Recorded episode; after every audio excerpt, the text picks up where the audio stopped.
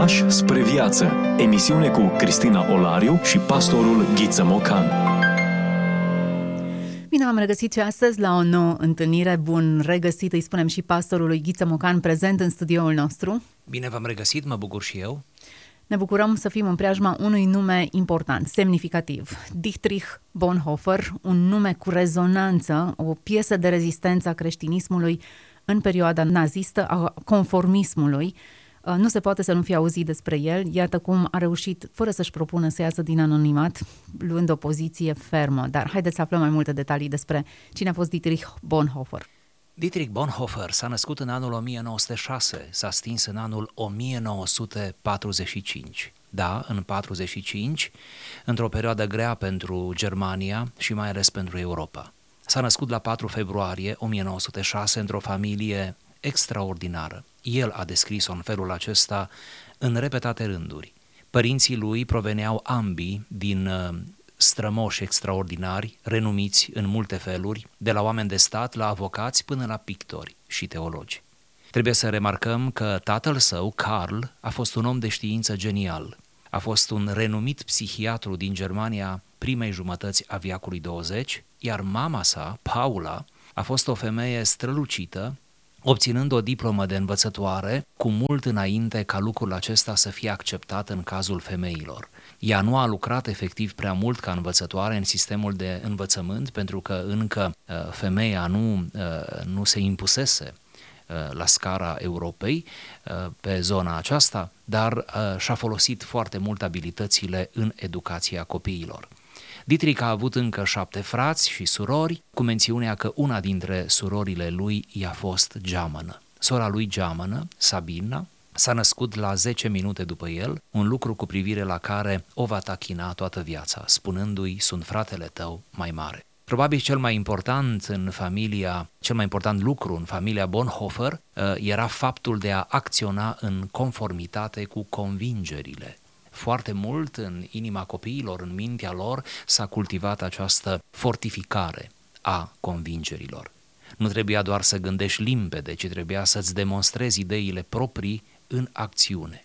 Dacă nu erai pregătit să acționezi în conformitate cu convingerile, probabil nu credeai cu adevărat ceea ce afirmai. Așadar, încă de la o vârstă fragedă, Dietrich a înțeles că ideile nu erau niciodată simple idei, ci temeiul pe care trebuiau zidite acțiunile de la nivelul întregii vieți.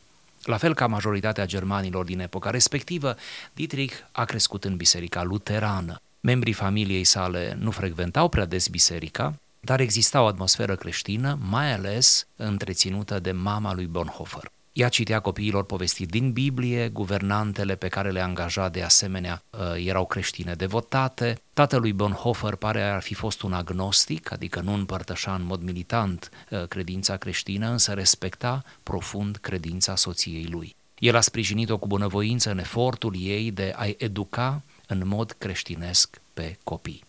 Dietrich era dăruit și din punct de vedere muzical, putea să cânte la mai multe instrumente, putea să interpreteze după partitură fără dificultăți. În plus, chiar a compus, a aranjat muzică încă de la o vârstă fragedă. În fiecare sâmbătă, familia Bonhoeffer, povestește el, organiza câte o serată muzicală unde se adunau uh, diferiți uh, muzicieni care interpretau fie vocal, fie instrumental. Cum uh, la opt ani începuse cel de-al doilea război mondial, Dietrich a trecut prin traumatizanta moarte a fratelui său, căzut pe front. Mă refer opt ani, vârsta lui Dietrich.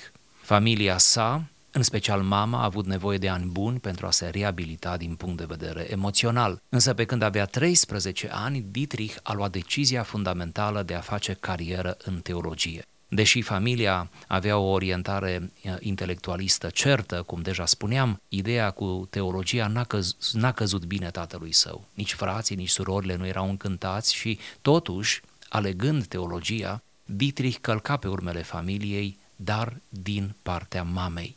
Într-adevăr, bunicul lui Dietrich din partea mamei fusese teolog, așa cum eh, a fost și străbunicul lui. Și eh, iată, avea un, într-un fel o, o descendență în planul acesta teologic. A ajuns student și foarte interesant, nu mică i-a fost surpriza ca unele dintre manualele din care studia să fi purtat semnătura străbunicului său. Când am plinit vârsta de 17 ani, adică în anul 1923, Dietrich s-a înscris la Universitatea din Tübingen pentru începerea studiilor teologice. Urmează apoi o călătorie la Roma împreună cu fratele său Klaus și revelația pe care a văzut-o, a avut-o acolo văzând atâtea naționalități participând la Euharistie în Biserica San Pietro. De aici înainte va considera că toți care cheamă numele Domnului, oricât de diferiți ar fi, sunt frații și surorile lui în Hristos. După întoarcerea de la Roma, a revenit la Tübingen, s-a înscris apoi la Universitatea din Berlin, cea mai prestigioasă instituție teologică a vremii. Uh, legendarul Friedrich Schleiermacher predase acolo, unul dintre marii teologi moderni, în ultima parte a secolului XIX uh, și, sigur, era atunci acolo o legendă vie, Adolf von Harnack, care încă ținea cursuri. Bonhoeffer a participat la cursurile lui, l-a cunoscut foarte bine, mergeau împreună spre universitate cu tramvaiul, cum povestește Candid, um, autorul nostru. La Berlin, între anii 1924-1927, își face doctoratul, titlul tezei um, Studiu dogmatic asupra sociologiei bisericii, o teză foarte bine um, primită și uh, își ia titlul pe când avea doar 21 de ani. Sesizați, vă rog, o anumită grabă putem zice, a ars etapele, uh, profesional vorbind, educațional, parcă știa că nu va dura mult. Cu toate că și obținuse toate gradele academice, nu dorea să devină un teolog în sensul universitar, să se cantoneze la o catedră, ci și-a dorit mereu să devină pastor, să slujească printre oameni. Sigur, în Germania celor zile uh, nu puteai să fii pastor înainte de a fi împlinit 25 de ani. Totuși, printr-un concurs fericit de împrejurări, el ajunge pastor la doar 24 de ani, dacă putem zice doar 24. Călătorește, uh, merge chiar în Statele Unite, apoi uh, se întoarce, ocupă un post în cadrul Facultății de Teologie din uh, Berlin, între timp Germania se schimbă, atmosfera din Germania, în anul 1931 de pe locul 9, partidul nazist ajunsese pe locul 2, Hitler începe să fie considerat salvator, și în deplină cunoștință de cauză, Bonhoeffer declara adesea, citez, Pentru creștinii germani nu poate exista decât un singur mântuitor, iar mântuitorul acesta este Isus Hristos. Înainte ca mulți să observe, cum știm din trista istoria Germaniei, Bonhoeffer își dă seama că ateismul, tirania lui Hitler, la momentul acela încă ascunsă, timidă, urma să facă ravagii pentru Biserica Luterană și nu numai. În cele din urmă, deși luptă împotriva nazismului, dar oficialii Bisericii Luterane pactizează cu Hitler, neavând succes, trist, îngrijorat, Bonhoeffer deschide un grup de păstori sau adună în jurul lui un grup de pastori pentru a părăsi biserica oficială, tot mai nazificată, formând astfel ceea ce avea să se numească biserica confesională. Anul 1935 a fost pentru Bonhoeffer în un an special, a fost solicitat să conducă un seminar ilegal al Bisericii Confesionale. Voi trece peste aceste detalii, vreau doar să menționez că în această perioadă, undeva după 1935, când uh, era cumva obligat să uh, predea ucenicilor lui, uh, a și scris o carte, Viața împreună, o analiză a psalmilor din care noi vom cita de îndată. Acest seminar extraordinar a fost închis, bineînțeles, de Gestapo, cu toate că în ilegalitate Bonhoeffer continuă să facă educație. Progresiv, uh, naziștii aveau tot mai multă putere, lui Bonhoeffer i s-au interzis tot felul de lucruri, începea să fie urmărit. În 1938-1939, deja norii războiului se vedeau la orizont. Bonhoeffer a înțeles că toate aceste ostilități da, spre care se îndrepta Europa nu vor fi o joacă și vor avea mari uh, implicații. În consecință s-a rugat cu insistență cerându-lui Dumnezeu să arate ce să facă el într-o asemenea situație. Era imposibil cumva să supraviețuiești uh, opunându-te curentului oficial, iar Bonhoeffer găsește în cele din urmă soluția. Pleacă în Statele Unite, probabil pentru a preda la una dintre facultățile de acolo. Oricum, dacă îi se oferea o invitație uh, de a, de a pleca și de a putea pleca efectiv înaintea războiului, cum gândea el, um, ar fi uh, foarte, foarte bine. Pornește în iunie 1939, în sfârșit, spre Statele Unite pentru a doua oară. De-a lungul drumului spre America este năpădit de nesiguranță, cum va mărturisi în jurnalul său și cum va vorbi de altfel la sosirea lui la New York. Trec repede peste aceste detalii. Ce e important să reținem este că odată sosit în Statele Unite, s-a simțit laș, ba chiar trădător și n-a rămas acolo decât 26 de zile, după care s-a reîntors în Germania să sufere alături de poporul său. În anul 1942, în timp ce se afla în vizită la una dintre cele mai bune prietene și susținătoare ale sale, a remarcat uh, la casa acesteia pe nepoata ei în vârstă de 18 ani, Maria. O cunoaște pe Maria, se îndrăgostește de ea, se logodesc în 1943 și urma, uh, bineînțeles, uh, ceremonia de nuntă. Trăiesc o frumoasă idilă, o frumoasă poveste de dragoste, însă ei nu vor um, ajunge să meargă prea departe din cauza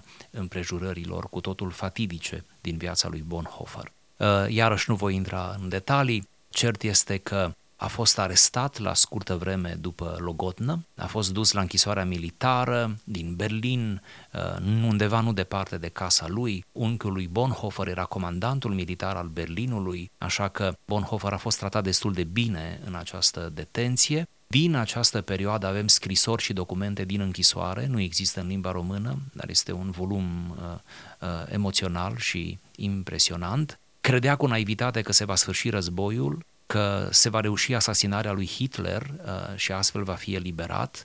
Uh, la fel credea și logodnica sa Maria, cu care purta o amplă corespondență. Dar după 15 luni de la arestare, la data de 20 iulie 1944, s-a pus în mișcare faimosul complot. Sigur, un complot fără succes. El a făcut parte din acest complot al asasinării lui Hitler, care a fost dejucat, toți au fost după aceea uh, arestați. Uh, în octombrie 1944 este mutat într-o altă închisoare subterană a gestapoului, o închisoare de maximă siguranță. În februarie 1945, escadroane întregi de avioane aliate bombardează Berlinul, după cum uh, știm. Se decide ca toți să fie luați din acea închisoare a gestapoului, transferați în alte locuri, iar la începutul aprilie va fi purtat într-o lungă călătorie, care îl va duce în diferite lagăre, iar acolo, pe baza unui ordin venit direct din partea lui Hitler, în dimineața zilei de 9 aprilie 1945, a fost executat prin spânzurare. Mai adaug doar că la câteva săptămâni după acest tragic eveniment, moartea martirică a lui Bonhoeffer, Hitler se va fi sinucis. Dacă era puțin răgaz, ar fi scăpat cu viață. Frânturi de înțelepciune Vorbim despre autori care nu au voie să fie uitați. Discuție cu pastorul Ghiță Mocanu. Cum am fi putut uh, să ratăm o astfel de discuție, un astfel de om, uh, o piesă, cum spuneam, de rezistență împotriva unui regim aberant, așa cum a fost uh, regimul lui Hitler, fascismul, uh, Uh, ne apropiem de unul din texte, e adevărat nu cel mai cunoscut din opera pe care o are, majoritatea sunt familiarizați cu costul uceniciei, dar ce-ar fi să um, facem o emisiune și pe tema aceasta și să luăm mai multe volume ale acestui mare om?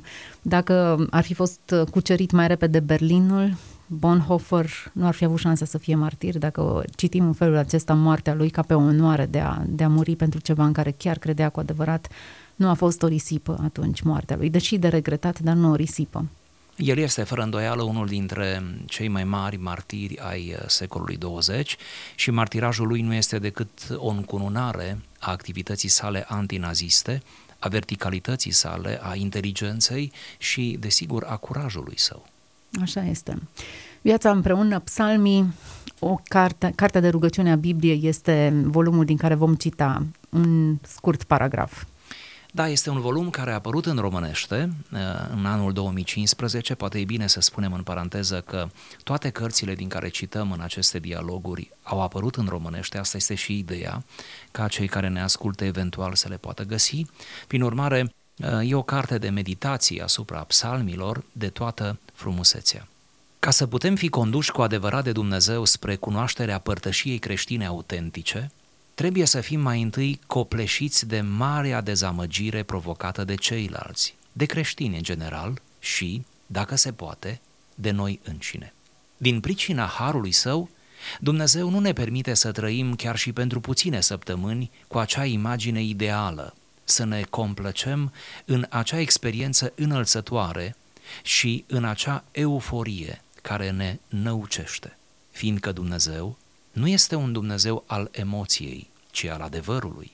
Doar acea părtășie care ajunge la marea dezamăgire, cu toate formele ei nefericite și rele, începe să fie ceea ce ar trebui să fie înaintea lui Dumnezeu, începe să priceapă promisiunea ce a fost dată în credință.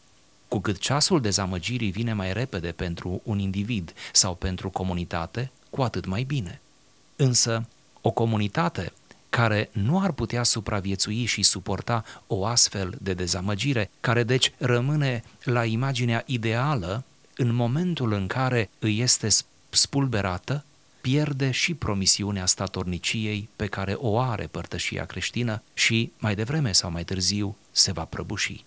Orice imagine ideală omenească adusă în comunitatea creștină împiedică părtășia adevărată și trebuie nimicită pentru ca adevărata părtășie să prindă viață. Cine își iubește propriul vis despre părtășia creștină mai mult decât părtășia însăși, devine distrugătorul acelei părtășii, chiar dacă personal a avut intenții foarte onorabile, serioase și devotate. Dumnezeu urăște visările, fiindcă ele aduc mândrie și ambiție. Cine visează la imaginea unei părtășii, pretinde de la Dumnezeu, de la ceilalți și de la el însuși împlinirea ei. În comunitatea creștinilor, el este acea persoană care are pretenții, emite o întreagă lege după care trebuie să trăiască Dumnezeu și frații. Este acea persoană rigidă, un reproș viu pentru ceilalți frați. Se comportă ca și când el însuși ar trebui să creeze părtășia creștină, ca și când imaginea pe care o are el ar trebui să-i unească pe oameni. Ceea ce nu se întâmplă conform voinței lui este considerat un eșec. Dacă ideea lui este respinsă, este anulată și părtășia. Astfel, el devine mai întâi acuzatorul fraților, apoi acuzatorul lui Dumnezeu și în cele din urmă acuzatorul desăvârșit al lui însuși. Pentru că Dumnezeu a așezat deja singura temelie a părtășiei creștine, pentru că ne-a unit într-un singur trup în Isus Hristos, mai înainte de a intra noi în viața împreună cu alți creștini, de aceea nu mai venim ca unii care au pretenții, ci ca unii care mulțumesc și primesc viața în comun. Îi mulțumim lui Dumnezeu pentru ceea ce a făcut pentru noi, pentru că ne dă frați care trăiesc datorită chemării, iertării și promisiunii Lui. E bine să ne oprim din când în când, să descoperim sensuri noi, lecturi adânci și să ne lăsăm inspirați.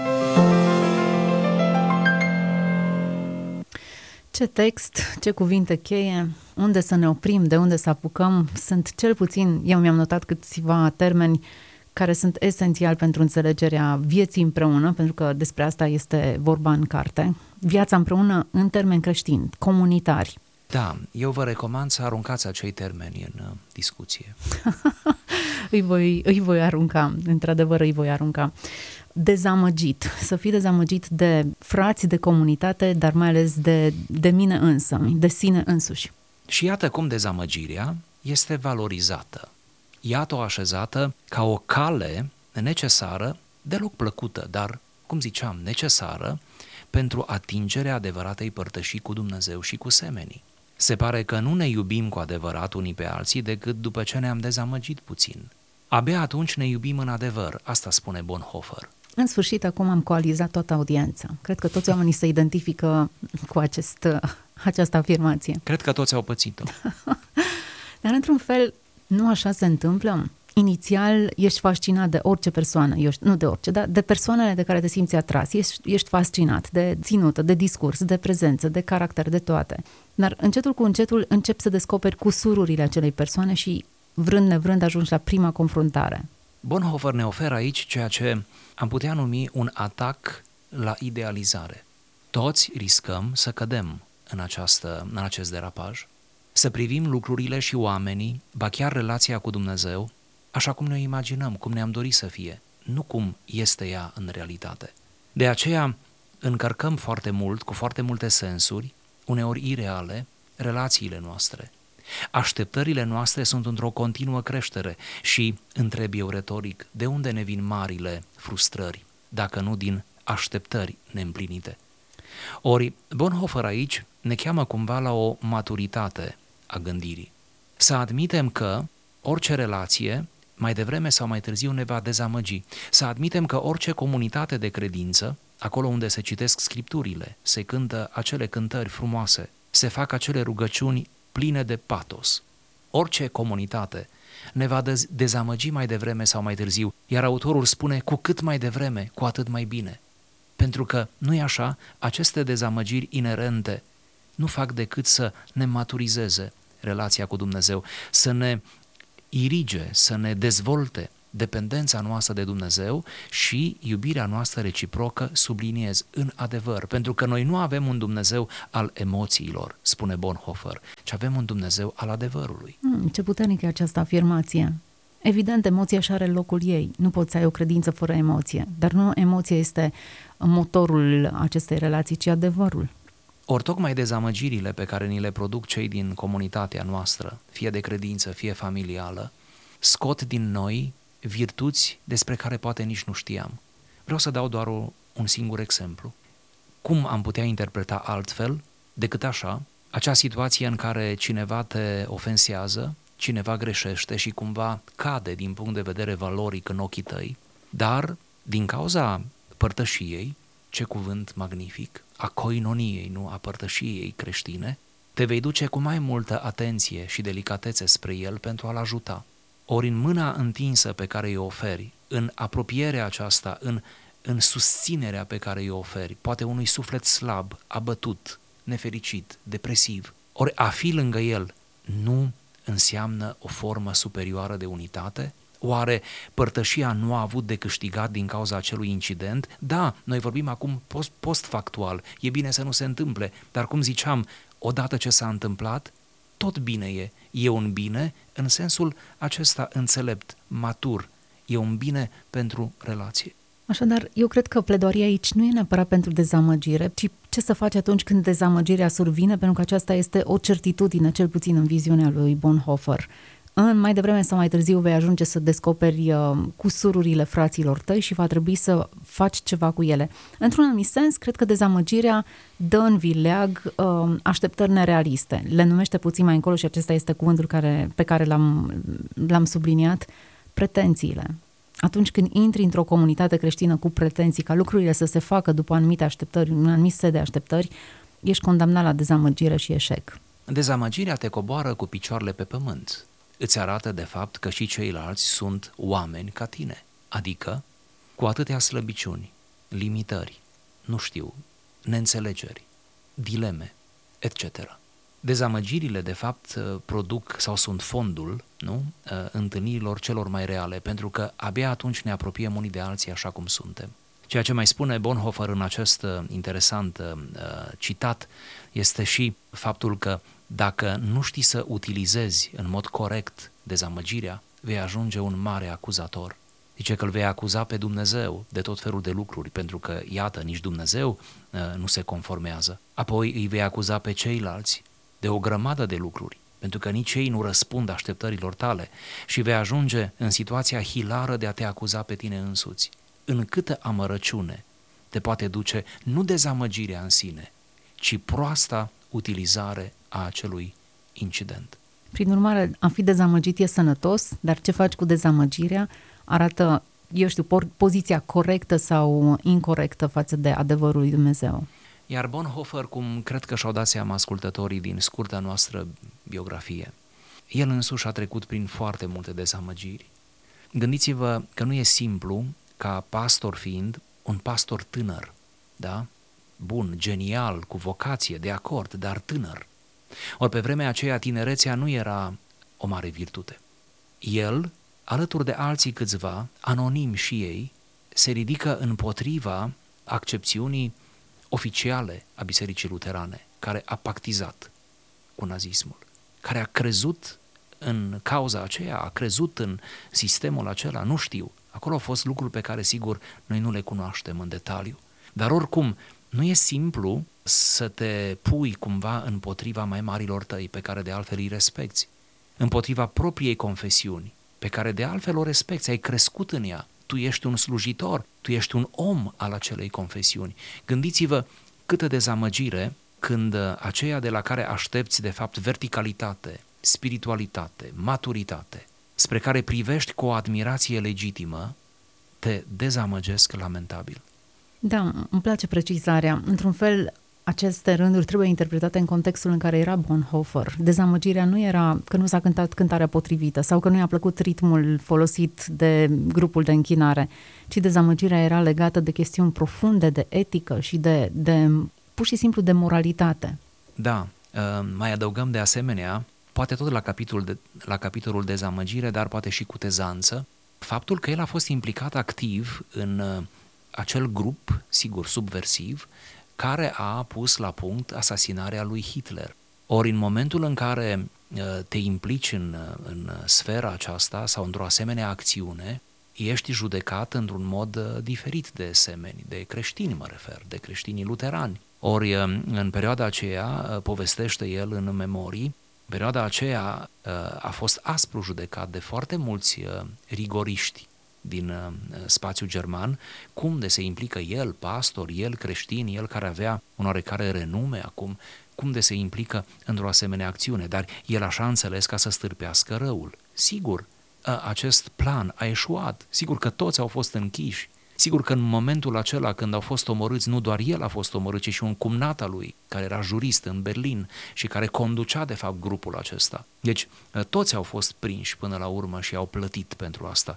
Dar ce cutezanță! Sper din suflet, sper, măcar atât respect pentru memoria acestui martir să avem, încât să apreciem chiar dacă nu înțelegem acest gest, această cutezanță. El chiar a mers în, în lumina și în linia propriilor sale convingeri. Suntem la finalul acestei emisiuni. Evident, n-am epuizat subiectul, nici măcar cartea și nici măcar uh, conceptele pe care le-am putea extrage din acest paragraf, dar timpul ne presează. Am vorbit despre Dietrich Bonhoeffer, Viața împreună, psalmii, cartea de rugăciune a Bibliei, am menționat încă o dată titlul cărții în cazul în care doriți să o cumpărați, să o citiți, să vă îmbogățiți cu ea. Istoria acestui om e valoroasă și e, e demnă de a fi cunoscută. Ne reauzim data viitoare. Sper din tot sufletul să vă lăsați inspirați de modelul acestui om curajos. Ați ascultat emisiunea Pași spre viață cu Cristina Olariu și pastorul Ghiță Mocan.